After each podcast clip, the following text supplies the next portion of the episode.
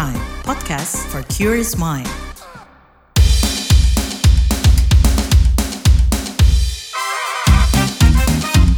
What's Trending KBR Pagi, siaran pagi radio paling update.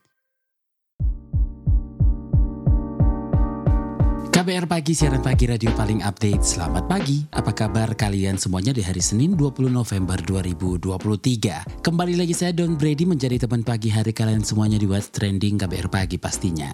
Nah rencananya upah minimum provinsi atau UMP 2024 akan ditetapkan dan diumumkan paling lambat besok 21 November 2023. Sedangkan upah minimum kabupaten atau kota paling lambat 30 November 2023. Soal kenaikan upah minimum minimum, pemerintah menerbitkan aturan baru pengupahan, yakni Peraturan Pemerintah Nomor 51 Tahun 2023 tentang perubahan atas Peraturan Pemerintah Nomor 36 Tahun 2021. Melalui aturan baru ini, Menteri Ketenagakerjaan Ida Fauzia memastikan upah minimum akan naik. Kementerian Ketenagakerjaan menyebut ada rumus baru penghitungan UMP 2024. Ada tiga komponen yang dipertimbangkan, yaitu pertumbuhan ekonomi, inflasi, dan indeks tertentu. Kenaikan upah minimum diharap dapat mendorong peningkatan daya beli masyarakat sehingga berdampak pada terserapnya barang dan jasa yang diproduksi para pengusaha yang pada akhirnya perusahaan dapat berkembang serta membuka kesempatan kerja baru. Lantas seberapa besar kenaikan upah yang diharap buruh? Apakah tahun politik bakal mempengaruhi UMR 2024? Kita bahas setelah komentar netizen plus 62 berikut ini.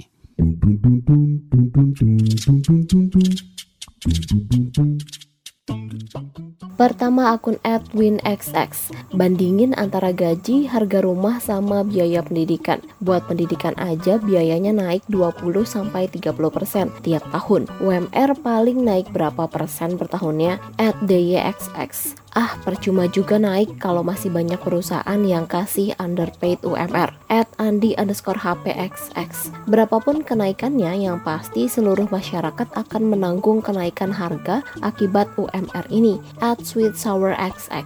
Lagi bermimpi untuk bisa dapat pemasukan UMR. Bertahan di Jakarta, ngekos dengan gaji di bawah UMR tuh nggak gampang. Udah coba cari side job sana-sini, tapi emang belum rezeki. Semoga ya, semoga tahun depan ada kenaikan gaji.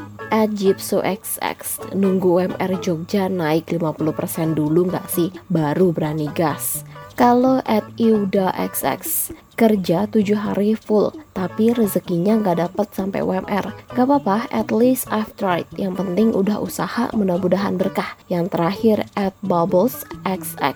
Masalahnya tuh gini, kenaikan gaji UMR nih dikit banget per tahun. Sedangkan kebutuhan dasar naiknya nggak main-main. Dulu gaji 2-3 juta udah cukup banget. Sekarang, beh.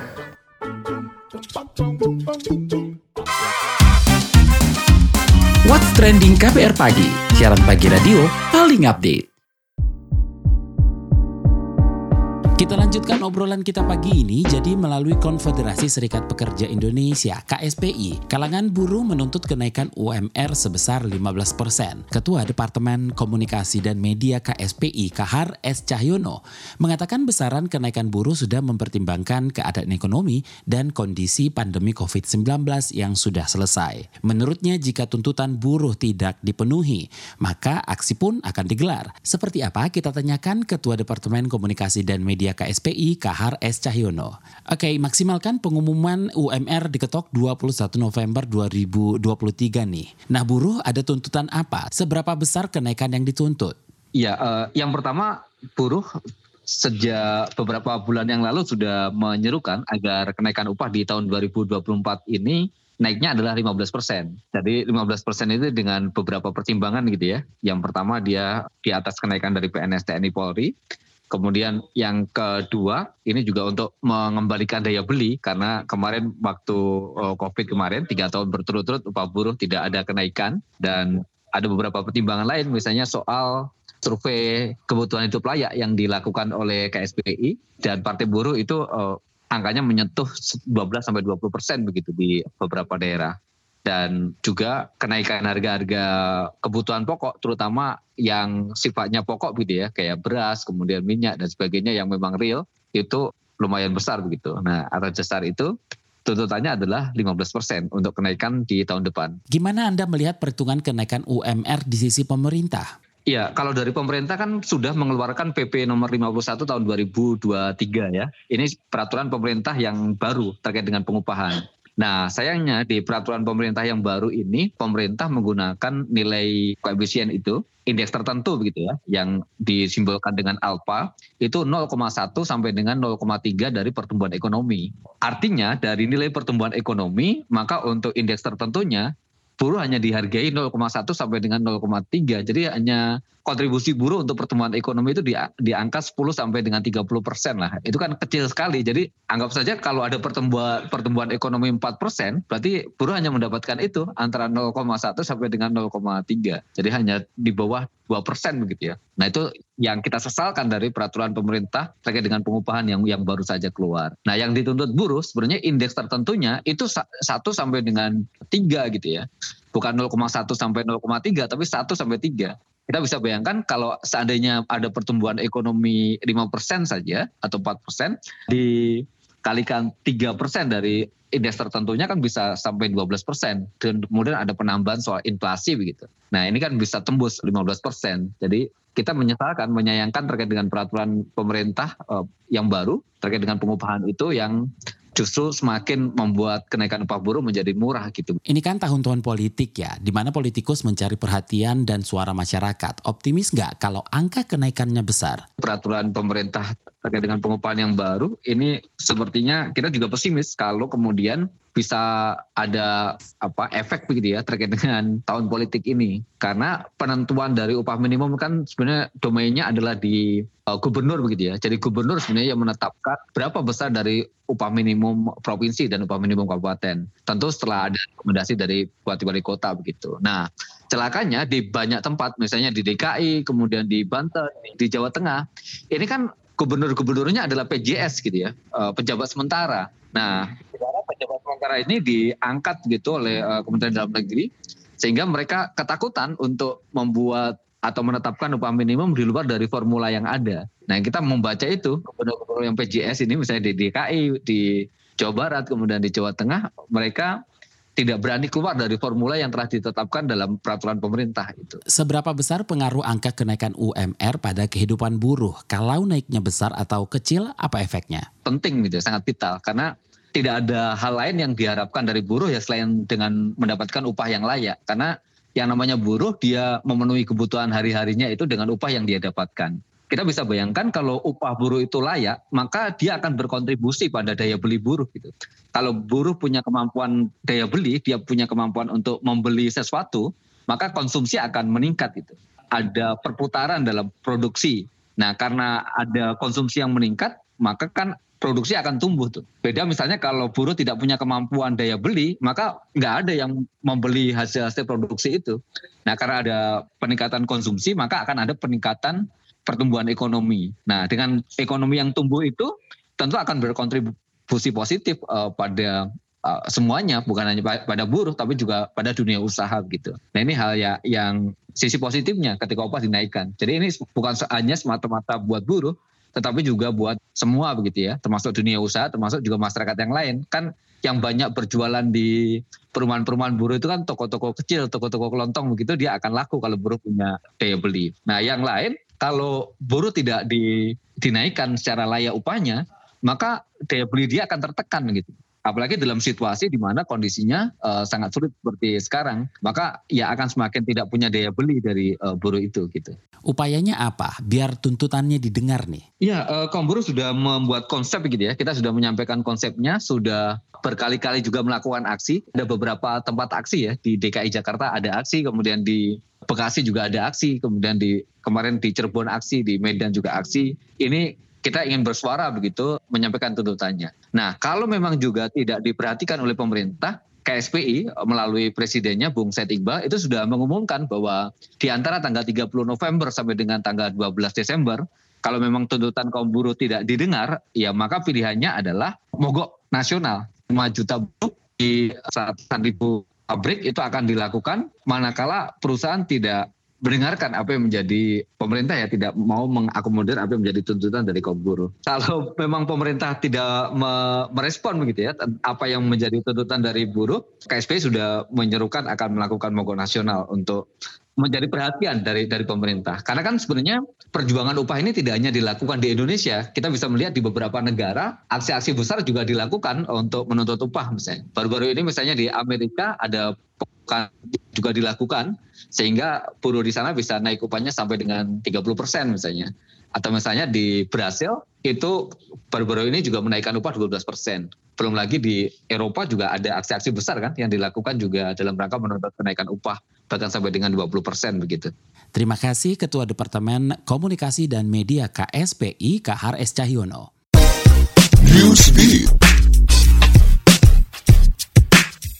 Usai mengalami kelangkaan bahan bakar, Israel pun mengizinkan dua truk bahan bakar masuk ke wilayah Gaza setiap harinya. Penasehat Keamanan Nasional Zachi Hanekbi mengatakan truk bahan bakar dikirimkan untuk mencegah penyebaran epidemi. Pihak Israel menilai truk bahan bakar penting dikirim ke fasilitas pengolahan air limbah dan mencegah perkembangan berbagai penyakit. Sebelumnya, truk bahan bakar dilarang masuk ke Palestina karena Israel takut bahan bakar yang dibawa malah digunakan keperluan militer. Padahal ada banyak fasilitas seperti rumah sakit yang memerlukan bahan bakar.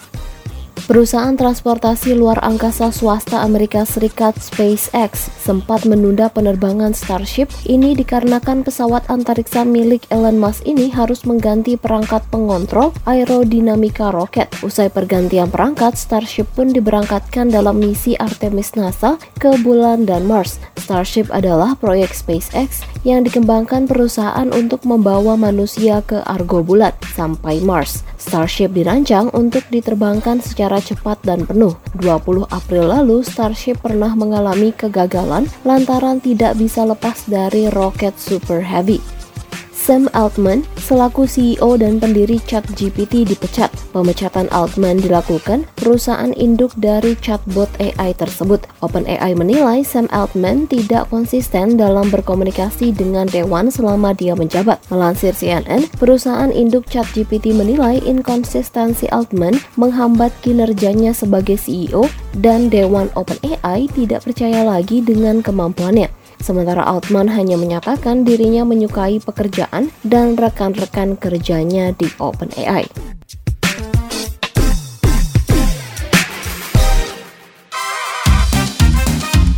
What's Trending KPR Pagi, siaran pagi radio paling update. Lagi ngobrolin menanti besaran kenaikan upah minimum 2024. Nah menanggapi tuntutan kenaikan 15% dari buruh, Direktur Institute for Development Economics and Finance atau INDEF, Tauhid Ahmad menilai angka ini terlalu tinggi lantaran menilik inflasi 3% dan pertumbuhan ekonomi 5%. Menurut Tauhid, kenaikan upah minimum berada di angka 8%. Namun Tohid melihat momen kenaikan UMR 2024 bisa jadi perhatian capres-cawapres pemilu 2024. Lantaran siapa pun yang berpihak pada buruh di kenaikan UMR 2024 bisa menarik pemilih. Menurut saya terlalu tinggi ya karena kenaikan harga pangan energi semuanya sudah dihitung oleh BPS yang kita sebut sebagai inflasi ya inflasi di tahun 2023 ya diperkirakan 3 sampai ya mungkin tiga setengah persen begitu ya. Jadi uh, itu diakomodir melalui kenaikan inflasi begitu ya. Ya, sehingga uh, standarnya inflasi harus memang di cover dengan kenaikan upah. Kalau inflasi tidak di cover, maka pendapatan real daripada buruh akan berkurang, begitu ya. Nah, saya kira itu yang menjadi problem. Yang kedua adalah berkaitan dengan peningkatan pendapatan. Nah, ini seiring dengan kenaikan uh, apa pertumbuhan ekonomi begitu ya. Jadi otomatis nah, itu juga bisa meningkatkan uh, eh, GDP karena dengan kenaikan buruh konsumsi daripada para buruh juga bisa mendorong pertumbuhan ekonomi begitu ya. Angka 15 ya tadi kalau kita lihat pertumbuhan ekonominya sekitar lima persen, kemudian eh, inflasi sekitar tiga persen, maka ya berada pada angka 8 menurut saya satu hal yang cukup tinggi tapi masih bisa lebih lebih baik begitu ya. kalau menurut saya sih idealnya itu menurut siapa gitu ya. Kalau menurut buruh ya setinggi-tingginya ya, tapi 8 persennya sudah relatif baik gitu ya.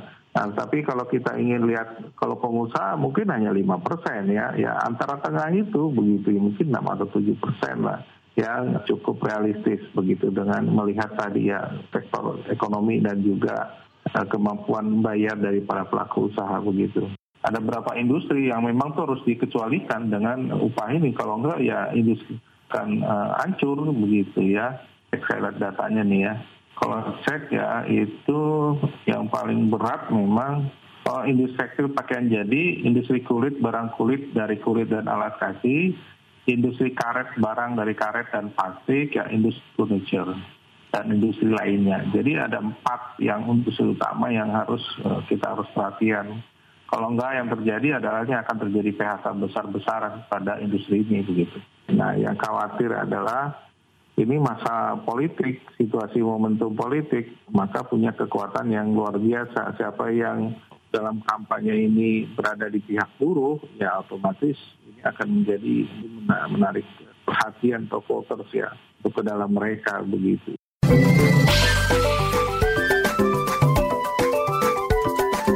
WhatsApp Indonesia.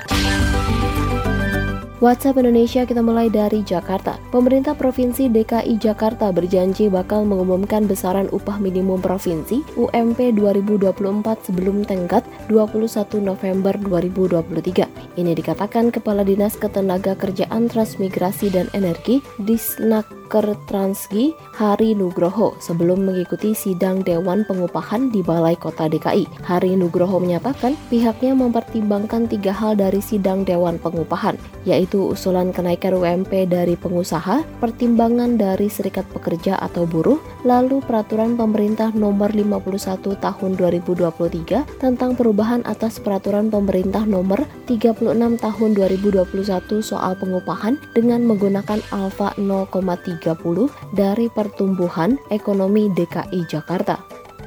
Selanjutnya menuju Surabaya, Ketua Bawaslu Surabaya Muhammad Agil Akbar dipecat Dewan Kehormatan Penyelenggara Pemilu DKPP usai terbukti melanggar kode etik. DKPP menyatakan Muhammad Agil Akbar bersalah atas kasus pelanggaran etik soal kasus transaksi uang dalam proses seleksi anggota Panwaslu Kecamatan atau Panwascam. Kasus ini terungkap usai Muhammad Agil Akbar diadukan ke DKPP dan sidang dikelar 17 November 2023. Melalui keterangan resminya, Ketua Majelis Ratna Dewi Petalolo menyatakan Agil mendapatkan peringatan keras dan pemberhentian. Agil dianggap gagal memastikan seleksi calon panwascam berjalan sesuai perundang-undangan.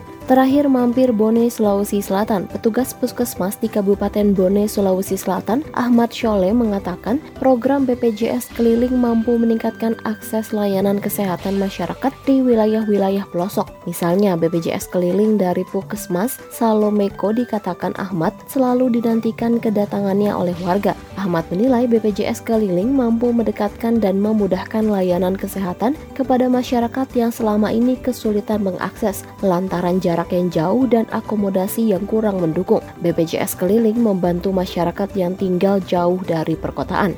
Tak hanya berkeliling, BPJS keliling juga mempermudah dan mempercepat pengurusan administrasi akses layanan kesehatan. Masyarakat tak perlu mengantri berjam-jam mendapatkan layanan kesehatan di BPJS keliling ini. Demikian WhatsApp Indonesia hari ini.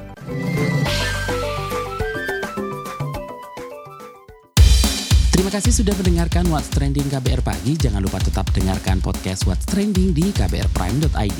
Don Brady pamit, besok kita ketemu lagi. Stay safe, bye-bye. What's Trending KBR Pagi, siaran pagi radio paling update.